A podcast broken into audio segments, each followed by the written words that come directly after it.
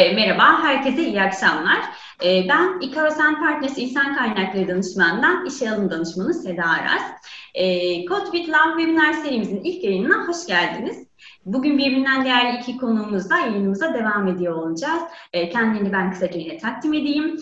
Makine öğrenim mühendisi Şaban Dalaman ve akademisyen veri bilimcisi Şebnem Özdemir ile beraberiz. Tekrardan yayınımıza hoş geldiniz.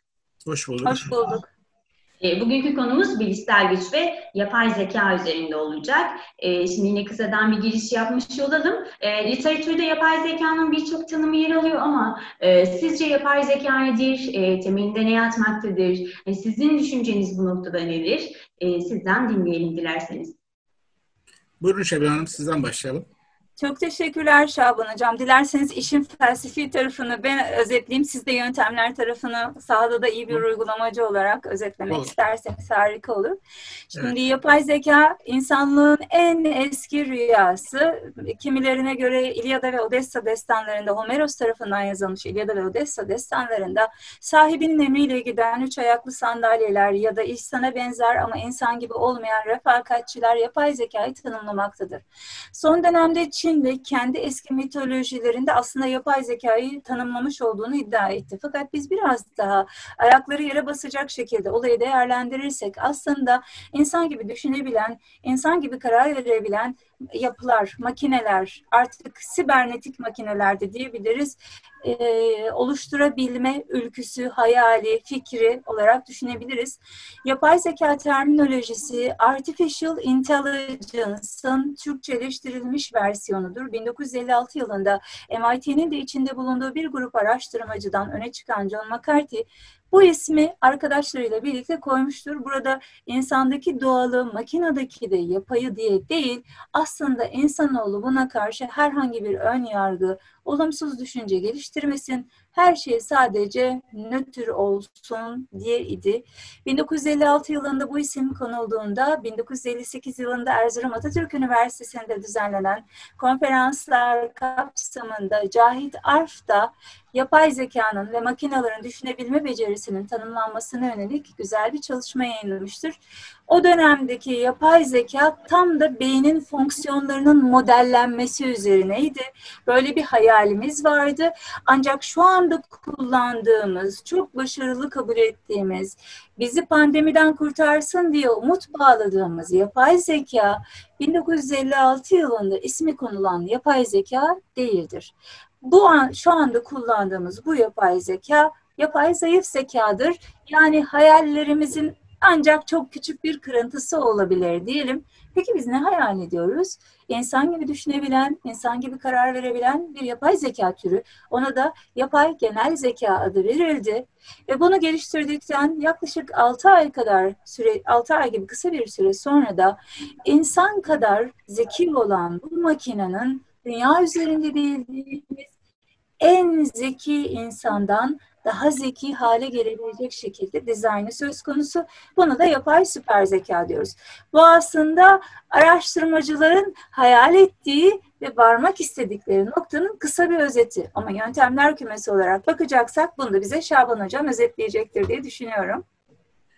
Teşekkürler Şebnem Hanım. Ee, do şöyle de bir şey söyleyeyim. Aslında insanlığın en eski hayallerinden birisi. Yani bütün işlerini bir takım cihazlara yaptırmak e, tabii ki en çok insani özellik olan düşünmenin de problem çözmenin de insan bir, bir makineye yaptırılması da muhtemelen tabii ki insanların e, hayallerinde olması normal. Dediğiniz gibi aslında modern e, zamanların yapay zeka şey e, çalışmaları 1950'de bilgisayarla, bilgisayar bilimleriyle beraber başlamıştır kabul edebiliriz. Ondan sonra da aslında pek çok e, yani o günden bugüne e, değişik yaklaşımlarla e, yapay zeka sistemleri oluşturulmaya çalışıldı.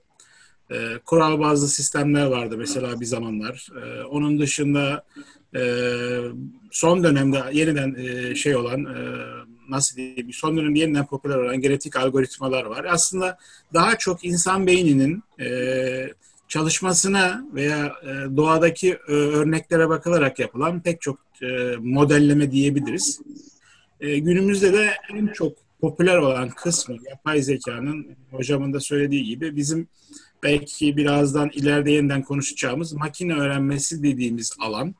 Orada da yine insan beyninin çalışma prensiplerinden özellikle nöronların yapısından ilham alınarak oluşturulmuş olan yapay sinir ağları. E, bu şekilde şu anda bunu e, söylemiş olabilirim, özetlemiş olabilirim. Teşekkür ederiz Şaban Bey. Ee, peki bir de burada aslında baktığımızda yapay zeka konusunda Türkiye'de peki hangi noktada ve ne tür çalışmalar yapılmakta? Hani bununla ilgili e, neleri takip etmemiz gerekir? Kısaca yine sizden dinleyelim dilerseniz. Ee, ya aslında şöyle, e, tabii ki üniversitelerimizde e, geçmişten bu yana e, işte Şebnem Hocam da bahsettiği gibi e, yaş, yaşamış olan diyelim en önemli matematikçilerimizden Cahit Arf'ın da ilgilendiği bir alandı bu. Çok fazla başka konularda da çalışmıştı ama ona da ilgi göstermişti. Özellikle o bahsettiği makalesinden dolayı söyleyebiliyoruz bunu. E, fakat e, aslında yapay zekanın e, çok daha popüler olması dünyayla eşdeğer bir şekilde bizde de söz konusu. Bu da bilgisayarlarla başlamış durumda. Bilgisayarların yaygınlaşması, bilgisayarların yaygın olarak kullanılması ve tabii ki bilgisayarların çok daha güçlü hale gelmesi, verilerini çok daha efektif bir şekilde işleyebilecek hale gelmesi. Bu da son 10-15 yıllık bir çalışma. Ee, dünyaya biraz paralel, biraz geriden biraz paralel diyebiliriz. Ee, son dönemde daha da arttı bu ülkemizde. Dünyadan, e, dünyayla yine paralel bir şekilde. Her ülke şu anda hemen hemen her ülke diyebilirim kendi devlet planlarını, stratejik yapay zeka planlarını oluşturmuş durumda ve bunları e, uygulamaya sokmuş durumda. Tabii ki bu uygulamada eğitimden sanayiye, güvenliğe, sosyal e, konulara, sosyal problemlere kadar yani yapay zekanın ortaya çıkarabileceği sosyal sorunlar dahil pek çok şeyi kapsayan bir strateji planı üzerinde çalışıldı ve çok ülke, pek çok ülkede ortaya kondu. Bizde de Cumhurbaşkanlığı e, altında, Cumhurbaşkanlığı altında e, dijital dönüşüm galiba e, de, evet. departmanın adı. Öyle bir departmanımız var. Orada da yapay zeka strateji planı üzerinde çalışılıyordu. En son onu biliyorum. Hı hı. Fakat bu pandemi nedeniyle e, sanıyorum e, yayınlamaları gecikti. Biz de aslında Türkiye olarak yakın zamanda bunu yayınlayacağız.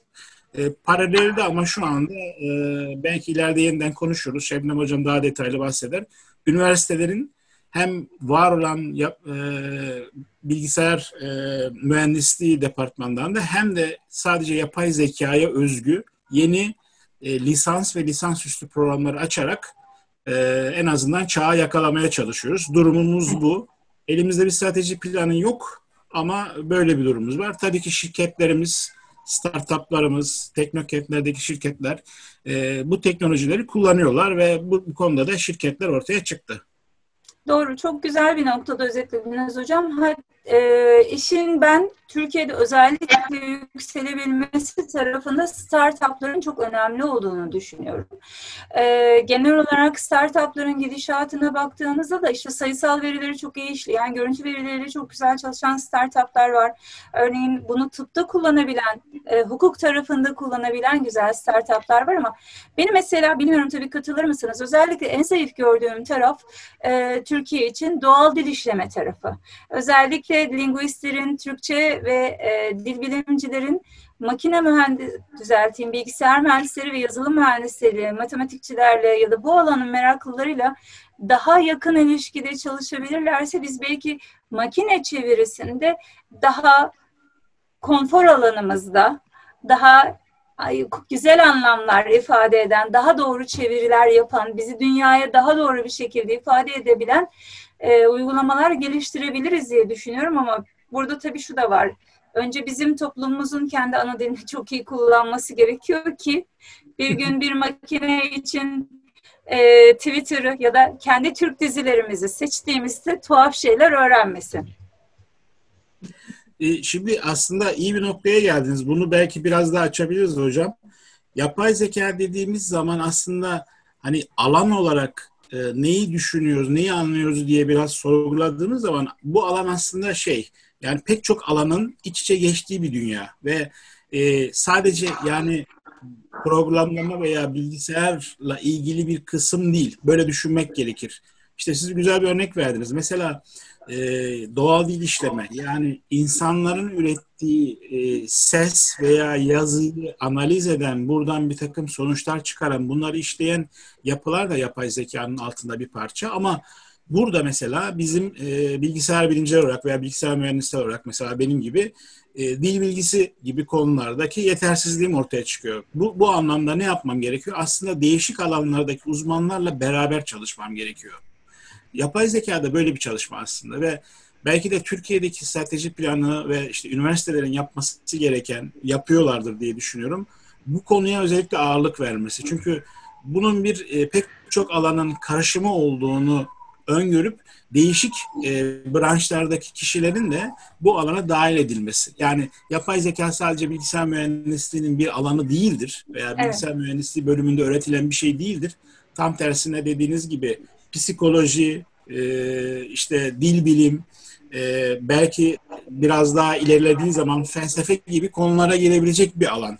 Ve bunların da değerlendirilmesi gerekiyor. O zaman daha da iyi olacak tabii ki. Çünkü e, sizin bahsettiğiniz yapay genel zeka yani aslında insan zekasına olabilecek en yakın e, zek, yapay zekayı oluşturabilmek ancak o şekilde mümkün görünüyor. Evet, evet çok güzel özetlediniz hocam zaten. Şimdi hani tarihteki tanımlamaya bakacak olursak tanımlamayı McCarthy yaptığında bunu bir bilgisayar e, mühendislik bir disiplin olarak, bir bilim olarak tanımlarken mühendislikle sınırlamıştı. Fakat 2017 yılında e, yapay zeka kanaat önderlerinden Andrew Wenge'nin konuşmasına baktığımızda orada insanlığın elektriği vurgusu bence çok ince.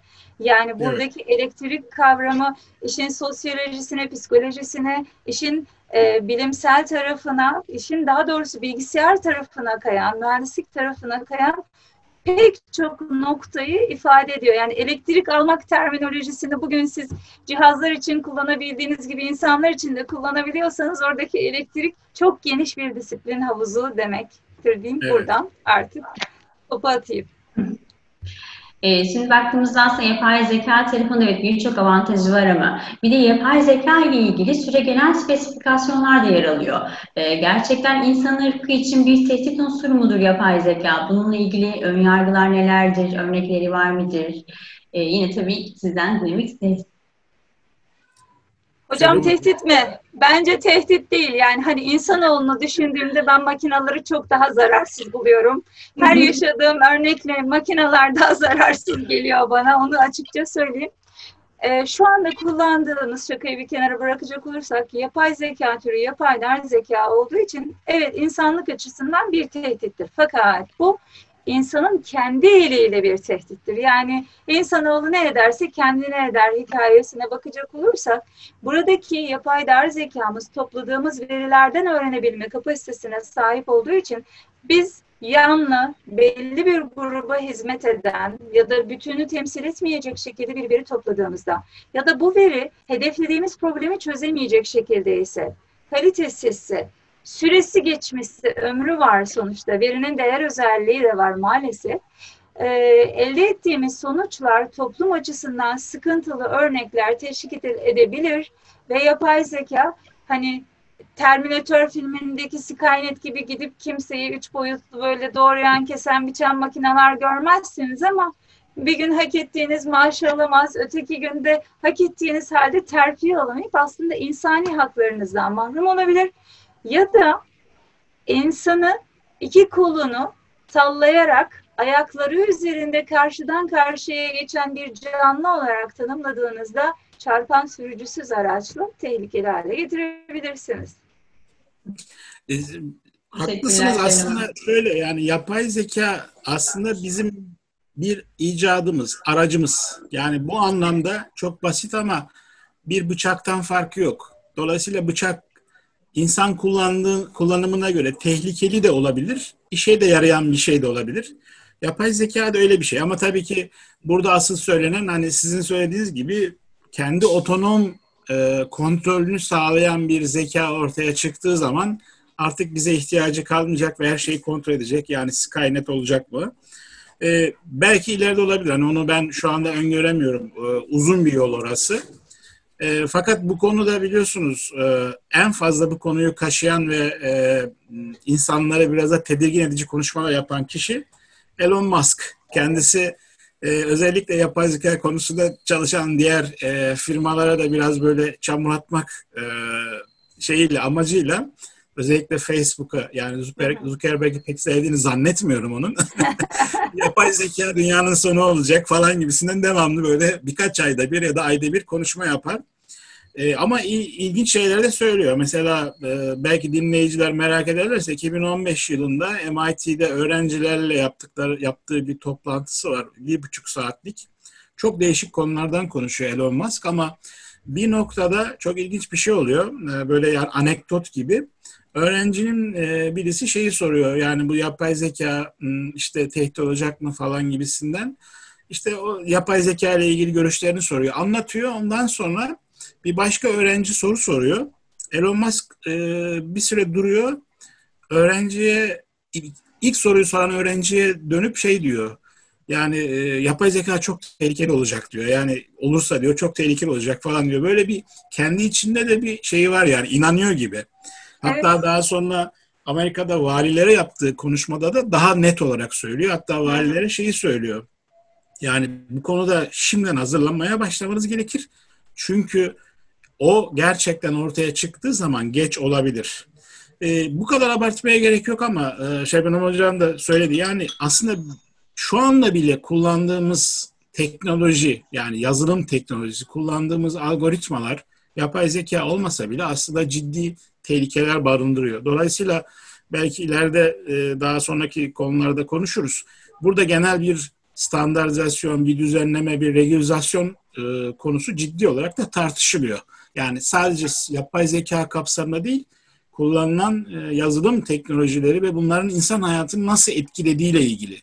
Mesela bir görüntü işleme teknolojisinin insanları suçlu veya suçlu değil ayrıştırması, Çin hükümetinin kullanım şekline bakabilirsek, hatta benzer şekilde bunu Amerika'da kullanmak isteyecektir. Hatta bunu kullanmaya başladıktan sonra eminim pek çok devlet de kullanmaya başlayacaktır ve biz artık burada bir yapay zeka durumu söz konusu olmasa bile o teknolojinin kurbanı haline gelebiliriz. Evet, çok güzel.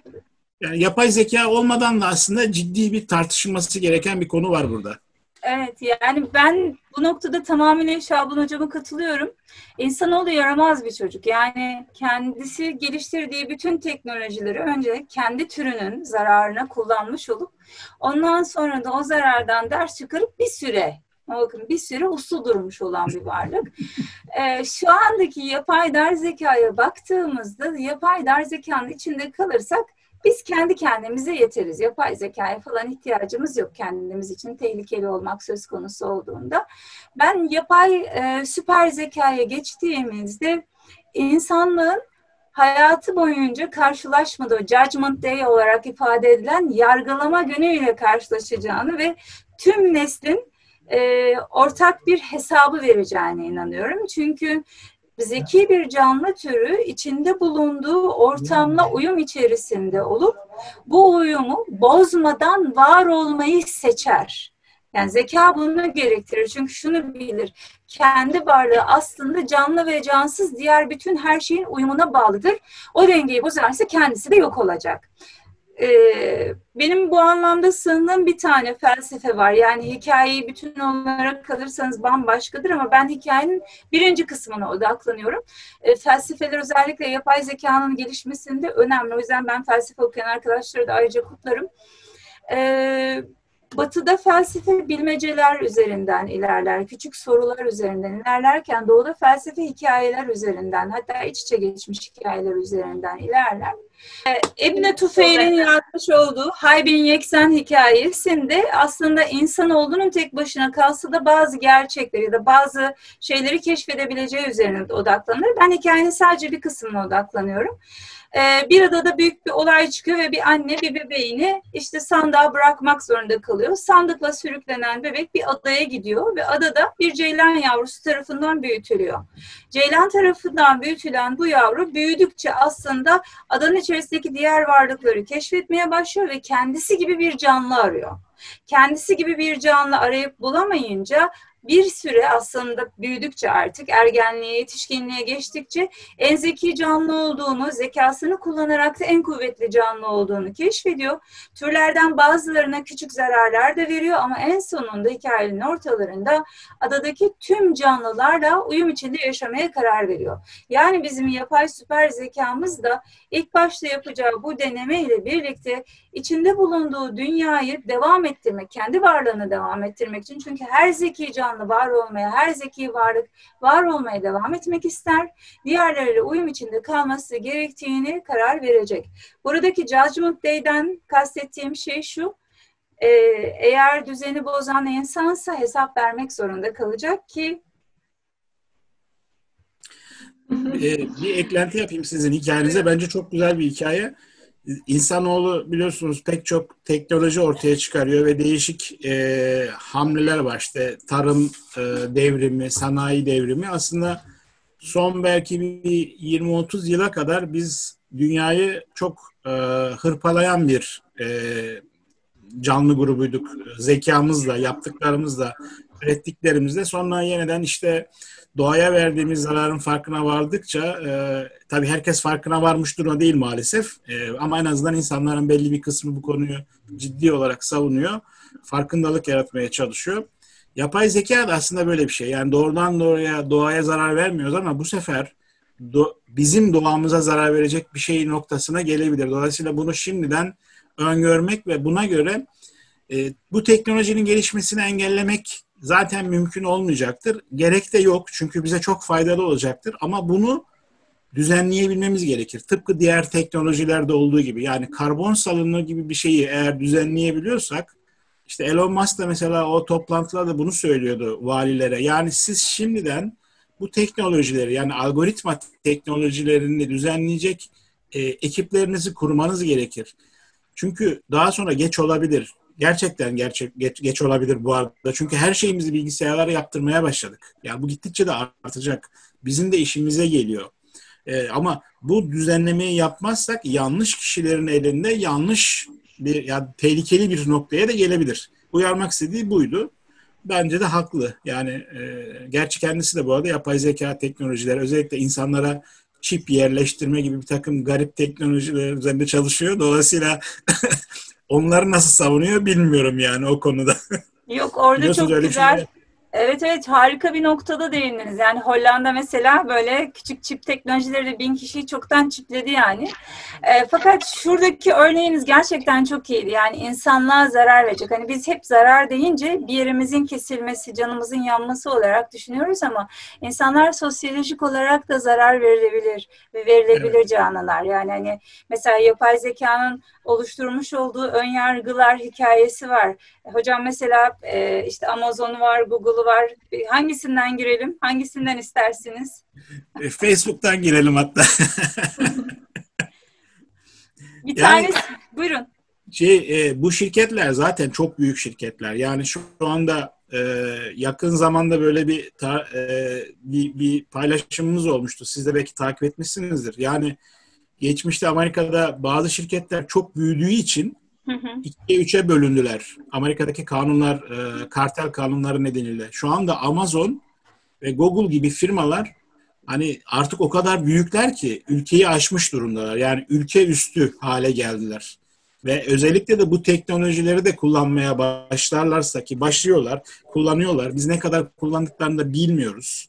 Amerikan Senatosu bunlar devamlı sorguya çekiyor ama ne kadar e, tabii derinlere inebiliyorlar bilmiyoruz. Sonuçta burada bir büyük bir buzdağı var ve biz buzdağının üstünü görüyoruz. Böyle de bir tehlike var aslında. Ciddi anlamda önemli bir şey söylediniz. Ben pandemi dönemindeki bir şeyi dikkati çekeyim. Hani insanlar bu tekelleşmenin oluşturabileceği tehlikenin çok farkında değiller. Mesela pandemi döneminde YouTube Dünya Sağlık Örgütü ile örtüşmeyen herhangi bir bilgiyi yayan bir canlı yayını keserim, videoyu da yayından kaldırırım dedi. Pandemi döneminde çok prestijli bir üniversitenin konferansına tak diye fişini çekti yayının ortasında. Burada şunu sormak gerekir. Bilginin tek kaynağı Dünya Sağlık Örgütü müdür? Onun dışında hiç kimsenin söyleyecek bir sözü yok mudur? Evet.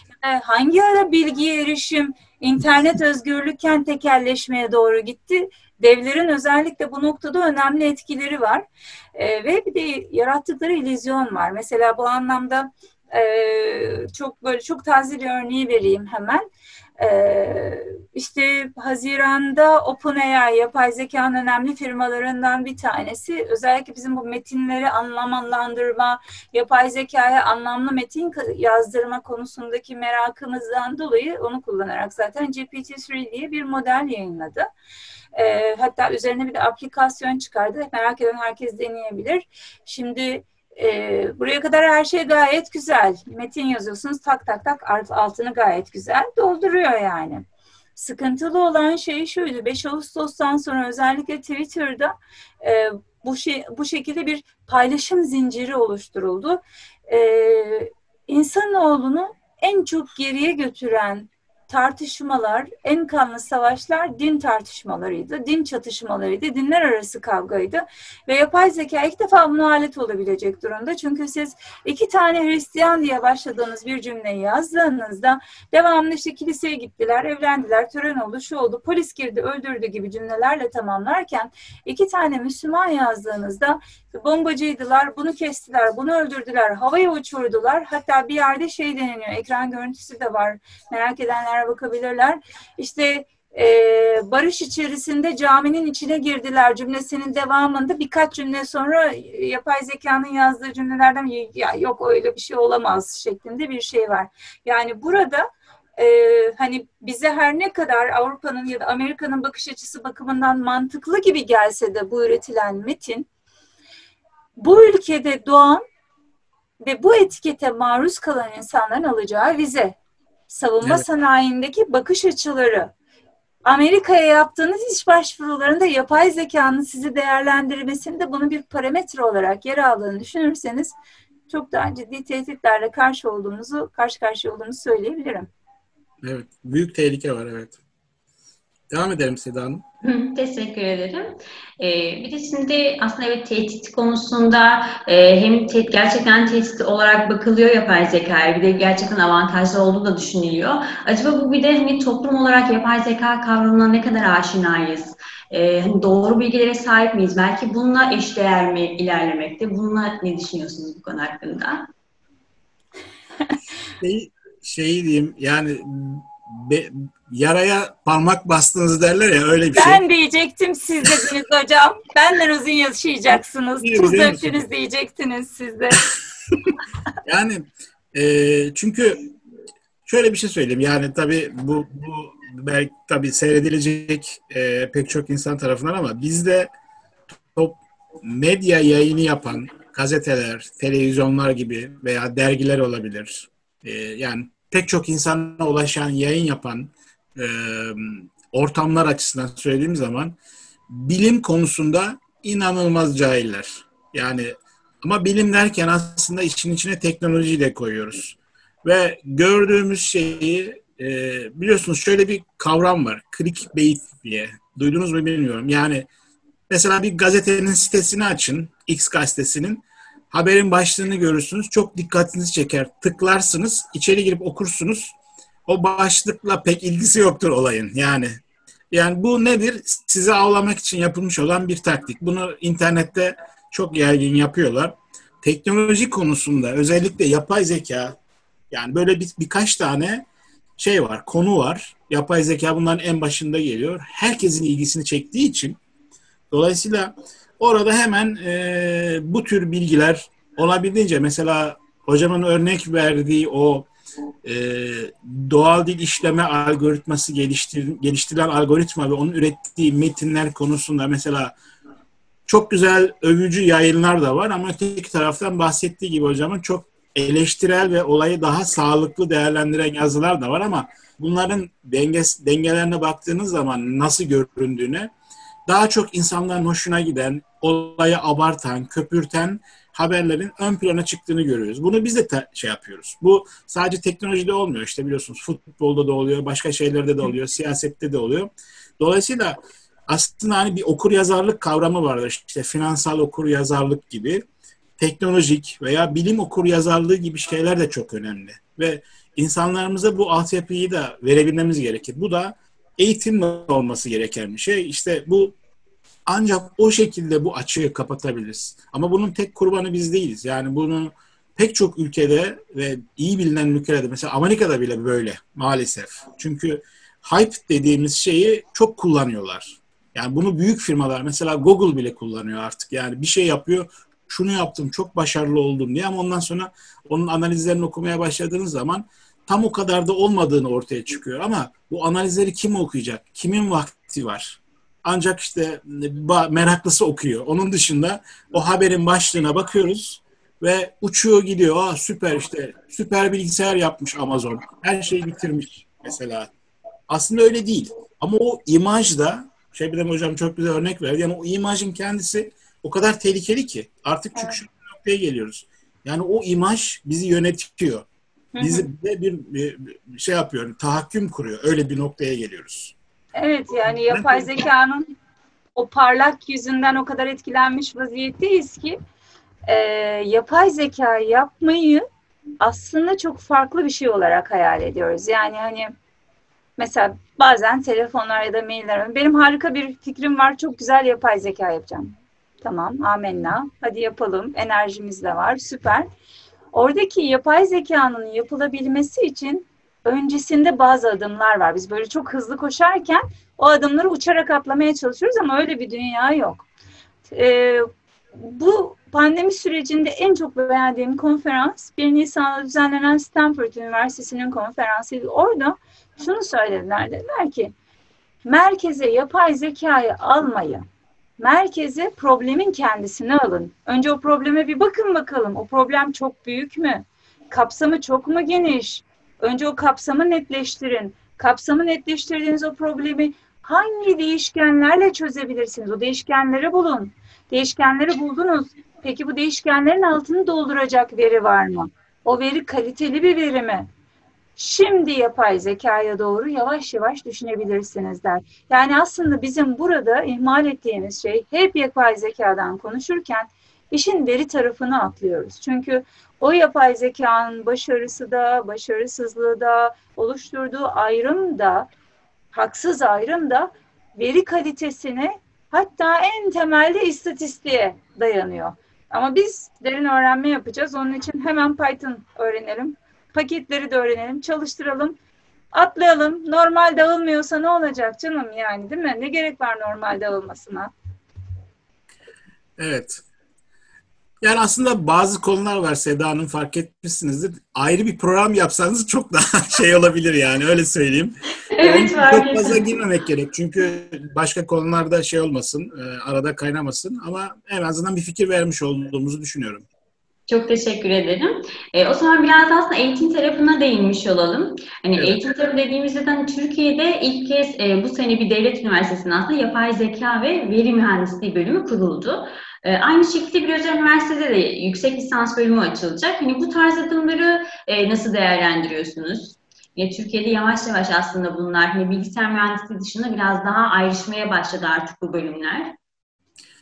Şimdi e, bu e, Şebnem Hocam daha iyi bilir diye düşünüyorum. Türkiye'de ilk kez bu sene bir devlet üniversitesinde yani İTÜ'den bahsediliyor anladığım kadarıyla. Bu İTÜ'nün evet. yaptığı şey. Ama geçen sene e, Hacettepe Üniversitesi Yapay Zeka Mühendisliği diye bir bölüm açtı. Yani Doğru. şimdi Türkiye'de ilk defa bir devlet üniversitesinde yapay zeka ve veri mühendisliği bölümü kuruldu deniyor. Ama öteki taraftan da geçen sene Hacettepe'de, Hacettepe'de yapay zeka mühendisliği diye bir lisans programı vardı. Şimdi aslında ikisi aynı. Ee, başka üniversiteler de, özel üniversiteler de açıyorlar. Ee, tabii ki bunlar iyi.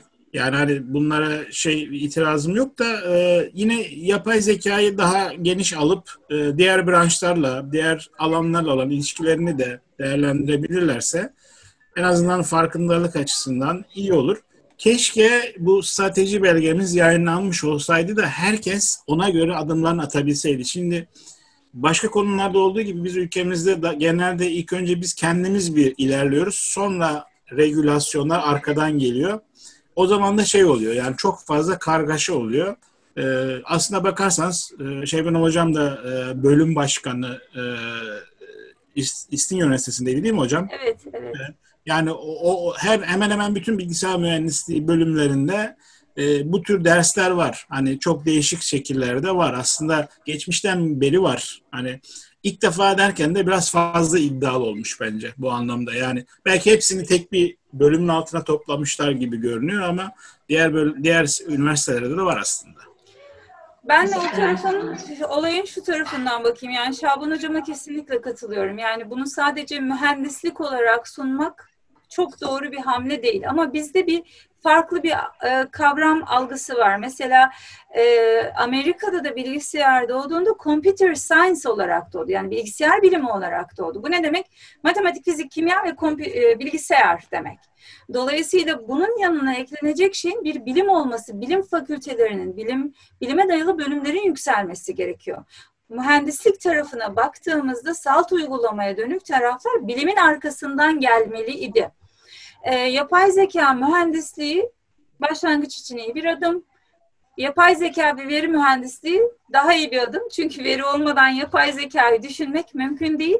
Ama benim mesela buradaki hayalim nacizane veri bilimi yani matematik, fizik, kimyanın yanında bir veri bilimi bölümünün olması gerektiğini ve bu bölümden eğer yükselecekse bir yapay zeka mühendisliğinin yükselmesi gerektiğini düşünüyorum. 2019 yılındaki yani 2019'un sonunda bazı raporlarda yapay zekaya yatırım yapan şirketlerin yarısından fazlasının çok büyük hüsranlarla projelerini sonlandırdıklarını okuduk ve bu sonlandırmadaki yani bu büyük başarısızlığın büyük umutlarla çıkılan büyük başarısızlığın arkasındaki ana neden veri tarafının hiç kontrol edilmemesi ya da çok az kontrol edilmesi yani veri bilimine yönelik adımların atlanmış olmasından kaynaklanıyordu. Eğer biz de şu anda yapay zekada bu adımları atlarsak daha kötü bir sonuç elde edeceğiz. Bu şekilde yetişmiş olan koskoca bir nesille karşı karşıya olacağız. Hiç bilmeyeni öğretmektense yanlış bilene ya da eksik bilenle uğraşmak daha da zor ama ben kıymetli hocalarıma bu anlamda gerekli tedbirleri alacaklarına çünkü ders içeriklerini görmedik henüz ders isimleri var sadece ortada sonuna kadar inanıyorum inanmak istiyorum. Evet. Teşekkür ederim. Katılıyorum. E, eklemek istediğiniz bir şey var mı Şaban Bey? E, aynen katılıyorum Şebnem Hocama. E, inşallah bu konuda gerekli düzenlemeler de yapılır. Ee, inşallah o şekilde ilerlemiş olur. Bir de şimdi eğitimde de belli müfredatlar var ama şu anda da e, siz de alanınızda olduğunuz için hani yapay zeka alanında hangi programlama dilleri e, yine kullanılmakta ya da buna girişmek isteyen bir kişiye e, bunun önerileri neler olabilir, neyle başlaması gerekir? Yani günümüzde en çok e, yaygın e, Python programlama dili. Yani çünkü neden? E, kaynak çok fazla. Yani erişebilecekleri kaynaklar çok fazla.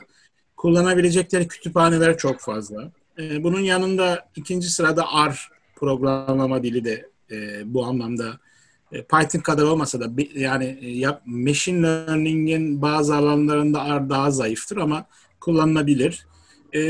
Fakat şöyle de bir şey var. Yani tabii ki bilgisayar mühendisliği açısından söylüyorum konuyu.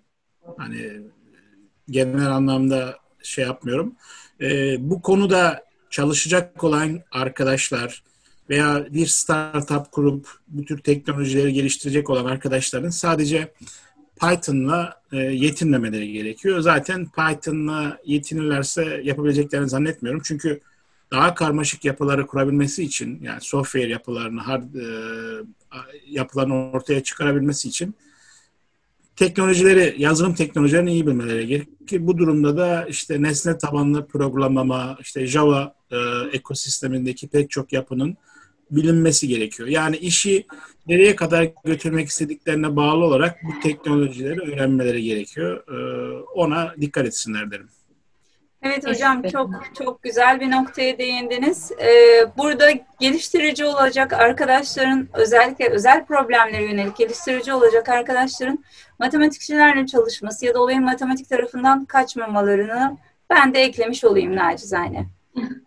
Zaten matematik matematik mutlaka olması gereken bir şey hocam. Yani matematikten kaçanlar varsa bu alanda uğraşıp da Bence bu alandan kaçsınlar. Matematikten değil yani. Çünkü matematiksiz olmaz bu iş. Yani öyle bir net olarak söyleyelim da yani sonra bir daha sormasınlar yani. Tamam Tamamdır o zaman. Peki e, bir de şimdi evet, kullanılan diller var ama bir de bazen e, karıştırılan ve tam olarak ayrımı da merak edilen yapay zeka ve makine öğrenme arasında hani nasıl bir ilişki söz konusudur? E, bununla ilgili de yine kısaca sizden dinlemiş olalım. Şimdi burada topu aldım or oradan artık hocam. Sen benim eksiğimi tamamlarsın. Buyurun tabii tabii buyurun. Ee, yapay zeka büyük bir yöntemler kümesi. Kimilerine göre makine öğrenmesi bu yöntemler kümesinin altındaki yöntem gruplarını barındıran bir başka yöntem. Neden? Doğal dil işlemesi var, işte robotik tarafı var, optimizasyon tarafı var. Bunların hepsini sıralayabilirsiniz. Ya da işte e, konuşmadan metne, metinden konuşmaya şeklinde. Bu, bu yönüyle baktığımızda makine öğrenmesi aslında yapay zeka şu anda en çok çalıştığımız, başka da yani e, neyse şu an en çok çalıştığımız kısım. Ama bir de makine öğrenmesine bir yöntem olarak değil, makinenin öğrenme biçimi olarak bakarsak dili de işlerken, görüntüyü de işlerken aynı öğrenme yapılarını kullanıyoruz. Yani e, böyle bir handikap var ortada. Yani siz bunu bir yöntem olarak bakabilirsiniz. Evet, yapay zekanın altındaki bir alt küme olarak ama yapay zekanın öğrenme felsefesi elimizdeki şu anki felsefesi olarak da bakabilirsiniz. Bir de e, aslında makine öğrenmesi denirken aslında çoğu zaman e, arkadaşlarımızın aklına daha çok yapay sinir ağları ile ilgili olan algoritmalar geliyor. Çünkü günümüzde çok popüler özellikle görüntü işleme ve doğa dil işleme gibi konularda başarılı çalışmalar yapıldığı için genelde de onları öğrenmek istiyorlar ama onlara tavsiyem alanı e, diğer kısımlarını da şey yapmasınlar. E, ne derler? E, göz önünde bulundursunlar ve öğrensinler çünkü çok işlerine yarayacak. Evet, evet. Yani bu arada mesela ben sizin çok güzel LinkedIn paylaşımlarınızı okumuştum. Çok katmanlı sinir ağlarıyla, derin öğrenmelerle yapılan o şeylerin çok basit regresyonlarla nasıl yapılabildiğini karşılaştıran acı ama gerçek makaleler de var. Onların şöyle bir tehlikesi de var. Ee, belki ondan da bahsedebiliriz. Yani bizim gibi ülkelerimiz yani kaynaklarımız çok sınırlı. Yani devletimiz işte e, bütçeden para ayırarak e, startuplara TÜBİTAK aracılığıyla değişik programlarla e, işte e, teknoloji bakanlığı aracılığıyla kaynaklar ayırıyor. Dolayısıyla seçtiğimiz teknolojiler, yapmak istediğimiz şeyleri dikkatli seçmemiz gerekiyor. Ama bunu yapabilmek için de gerçekten iyi bir bilgiye sahip olmamız gerekir. Yani iyi bir altyapıya sahip olmamız gerekir. Hem öğrencilerimizin hem de üniversitelerimizin bu açıdan biraz önce bahsettiğiniz o altyapıyı verebilirlerse hayali bir takım, gerçekten hayali ama yani olması mümkün hayali değil de gerçekten anlamsız hayali bir takım projelere gidip de ülkemizin sınırlı kaynaklarını harcamamış oluruz diye düşünüyorum. Bu konuda aslında dikkat edilmesi gerekir. Ee, yani fizibilite çalışmaları ve olulabilirliği hatta bunun maliyetini ne kadar daha düşük yapılabilir gibi konular değerlendirilebilir. Çünkü e, şimdi Amazon'la yani bir küçük startup Amazon'la veya Google'la yarışamaz. Onun elinde milyonlarca server var ve bunları çalıştırarak e, birkaç günde çok büyük karmaşık modelleri eğitebiliyorlar ve sonra bunları kullanabiliyor. Ama sizin böyle bir şansınız yok. Ne yapabilirsiniz? Onların eğittiği modelleri size açıyorlar. Ama bu şu demek, onlara bağlı olarak kalıyorsunuz. Yani siz kendi teknolojinizi üretmiyorsunuz. Halbuki bizim amacımız bu ülkede aynı zamanda kendi teknolojimizi, aynı zamanda kendi bilgimizi üretmemiz ki en azından bir bağımsızlığa sahip olalım. Bu, bu, bu açıdan bakılırsa onlarla boy ölçüşmek, onlarla e, aynı şeyi yapabilmek mümkün değil. Onların çünkü ekonomik kaynakları çok büyük. Yani devletler üstü bir şirket haline geldiği için kaynaklar inanılmaz gelişkin. Ama biz başka yöntemlerle aynı bilgi üretimini ve teknoloji üretimini yapabiliriz diye düşünüyorum. Sadece buna şey olması gerekir. Bir yol açılması gerekir. Doğru, çok doğru hocam. Yani e, bu teknolojiler, bu yollar açılana kadar burada biraz ben hani hemen iğneyi ve çuvaldızı da kendimize de bir batırmak isterim. Özellikle ülkemizin içerisinden çıkan startupları desteklemek adına bizler de kullanmalıyız.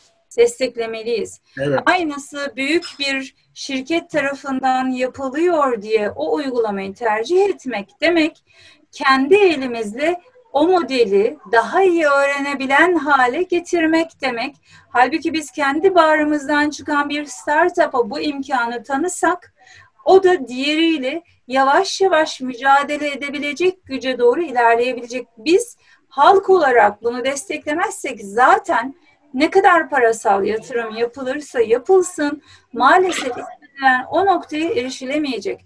Google'u Google yapan insanların ta kendisi. İnanmayan 1998'deki arayüzüne gitsin baksın. Evet.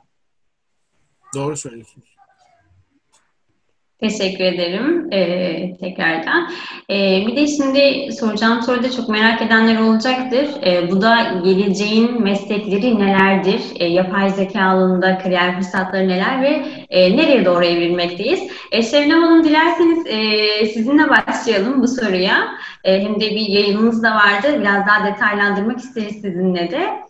Evet, e, gündem adını verdiğim ve tamamıyla pandemi sürecinde hobi olarak başladığım e, bir yayın. Umuyorum daha geniş kitlelere e, ulaşır. Çünkü benim buradaki hedefim hep şuydu. Doğru bilgi kaynağı olarak akademisyenlerin de kendini ifade edebilmesi ki insanların influencerlar, etkileyiciler olarak e, ad konulan kitlelerin peşinden koşmak yerine doğru kitlelerden bu bilgiyi edinmesi. Geleceğin mesleği ne olacak sorusu tamamıyla belirsiz. Ama bize çok küçük ipuçlarından yola çıkarak baktığımızda veriden bağımsız olmayacağını çok net bir şekilde söyleyebiliriz. Burada bir e, önemli anahtar kelime daha söyleyeceğim. Yani öncesine geri dönersem veri bağımsız bir meslek hayal etmeyin. O yüzden veri okur yazarlığınızı lütfen güçlü hale getirin değerli arkadaşlar. Buradan genç arkadaşlara tavsiyem bu olacaktır. Bir de interdisipliner değil, multidisipliner hiç değil, transdisipliner denilen bir kavram var. Yani bir disiplinde aldığınız vizyonu ve bakış açısını başka bir disiplindeki problemi çözmek, ona yeni bir yaklaşım geliştirebilmek amacıyla kullanacağımız bir döneme doğru ilerliyoruz. Bu nedenle kafamızı kuma gömer gibi, alt gö at gözlüğü takar gibi tek bir alanda evet uzmanlaşalım ama diğer alanlardan kopmayalım, haberdar olalım, kültürümüzü, ana dilimizi de ihmal etmeyelim. Çünkü zeka, Wittgenstein'ın e, gösterdiği gibi dilimiz dünyayı anlama ve anlamlandırma sınırımızdır. Evet, bu meslekler konusu e, Şebnem Hocam zaten e, Deniz Hoca ile beraber yaptıkları, yazdıkları çok güzel bir kitap var. Sağ olun. E, belki ayrıca onun için bir program yapabilirsiniz çünkü bayağı bir konu var orada yani öyle söyleyeyim. Evet. E, bu dönemde de zaten e, pek çok e, soru soruluyor. Yani işte hangisini seçmem gerekir, ne yapmam gerekir diye. Aslında tabii yani e, bu bunun şu anda aklıma nasıl bir çözüm olabilir bilmiyorum ama öğrencilerden çok fazla böyle talep geliyor. Üniversitelerin bu konuda e, e, liselerde bu konuda acaba yeterli destek verilmiyor mu? Tam onu bilmiyorum. Yani üniversiteler tanıtım yapıyorlar. İşte Şebnem Hocam'la mesela gelip konuşuyorlar ama hala daha pek çok soru oluyor. Anladığım kadarıyla biraz da mesela bağımsız kişilerden de şey almak istiyorlar galiba öğrenciler, aileler. Bu konuda yani mesela bu konuda çalışan bir startup bile olabilir yani. Bu konuları yapan bir startup bile çıkabilir olabilir. yani. Evet, yani, evet. Çok da e, yerinde insan, olur. İnsan kaynakları firmalara mesela bu konuda çok e, faydalı olabilirler. Yani bu konuda da hizmet verirlerse.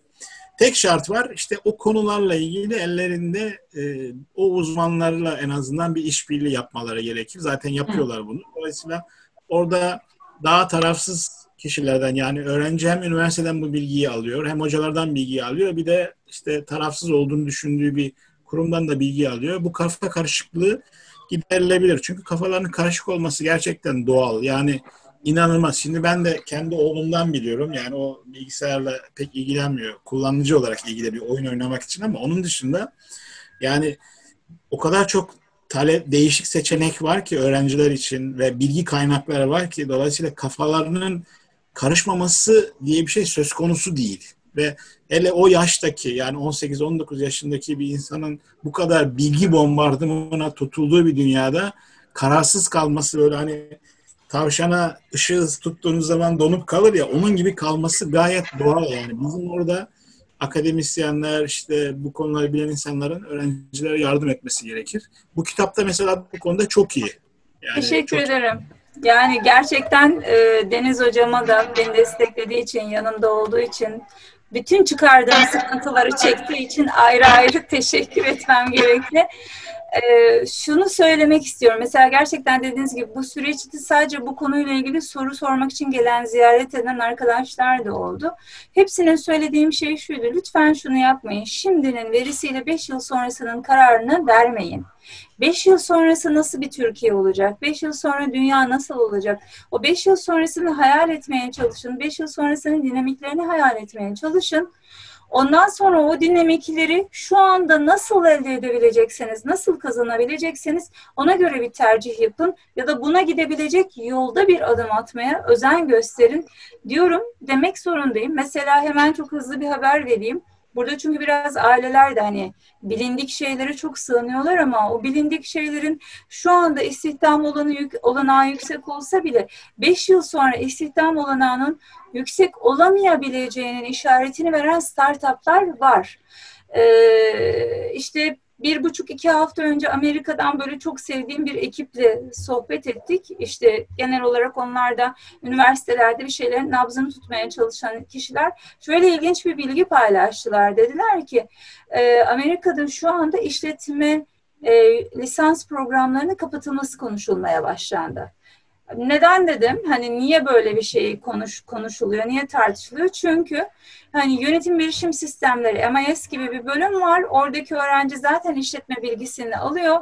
Dolayısıyla da artık bilişimden ya da veriden bağımsız bir işletme de düşünülemeyeceği için bu lisans programların gereksiz mi tartışması başladı. Yüksek lisans olarak gayet yerinde ama lisans olarak kapatalım mı gündemde. Mesela bunu düşünün. Bu tartışma şimdi başladıysa iki yıla Türkiye'ye gelir.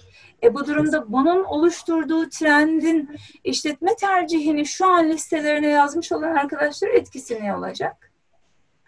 Deyip çok kötü bir haber vermiş oldum bu gece vakti. E, ekle yapmak istiyorum. Yani bilgi, üretilen bilgi ve teknoloji çok hızlı değişiyor. Yani işte yapay zeka diyoruz ama onun altındaki değişimler bile tek başına bir kişinin takip edebileceğinin çok üstünde. Yani bir akademisyen sadece o alanda bile takip edemez bu değişimleri. Dolayısıyla o kadar hızlı değişimin olduğu yerde aslında belki de üniversiteler olarak, belki liselerden başlayarak öğrencilere hızlı bir şekilde yeni bilgiye adapte olma, kendini e, oraya uygu, uygun hale getirme becerileri vermek gerekebilir. Yani hızlı bir şekilde bir takım makaleleri, kitapları okuyabilme ve o bilgiyi özümseyip hemen onu bir uygulama alanına çevirebilme ama işin kötüsü belki 6 ay sonra bunu unutup yenisini öğrenme gibi bir durumla da karşılaşacak. Çünkü öyle bir dünyada yaşıyoruz.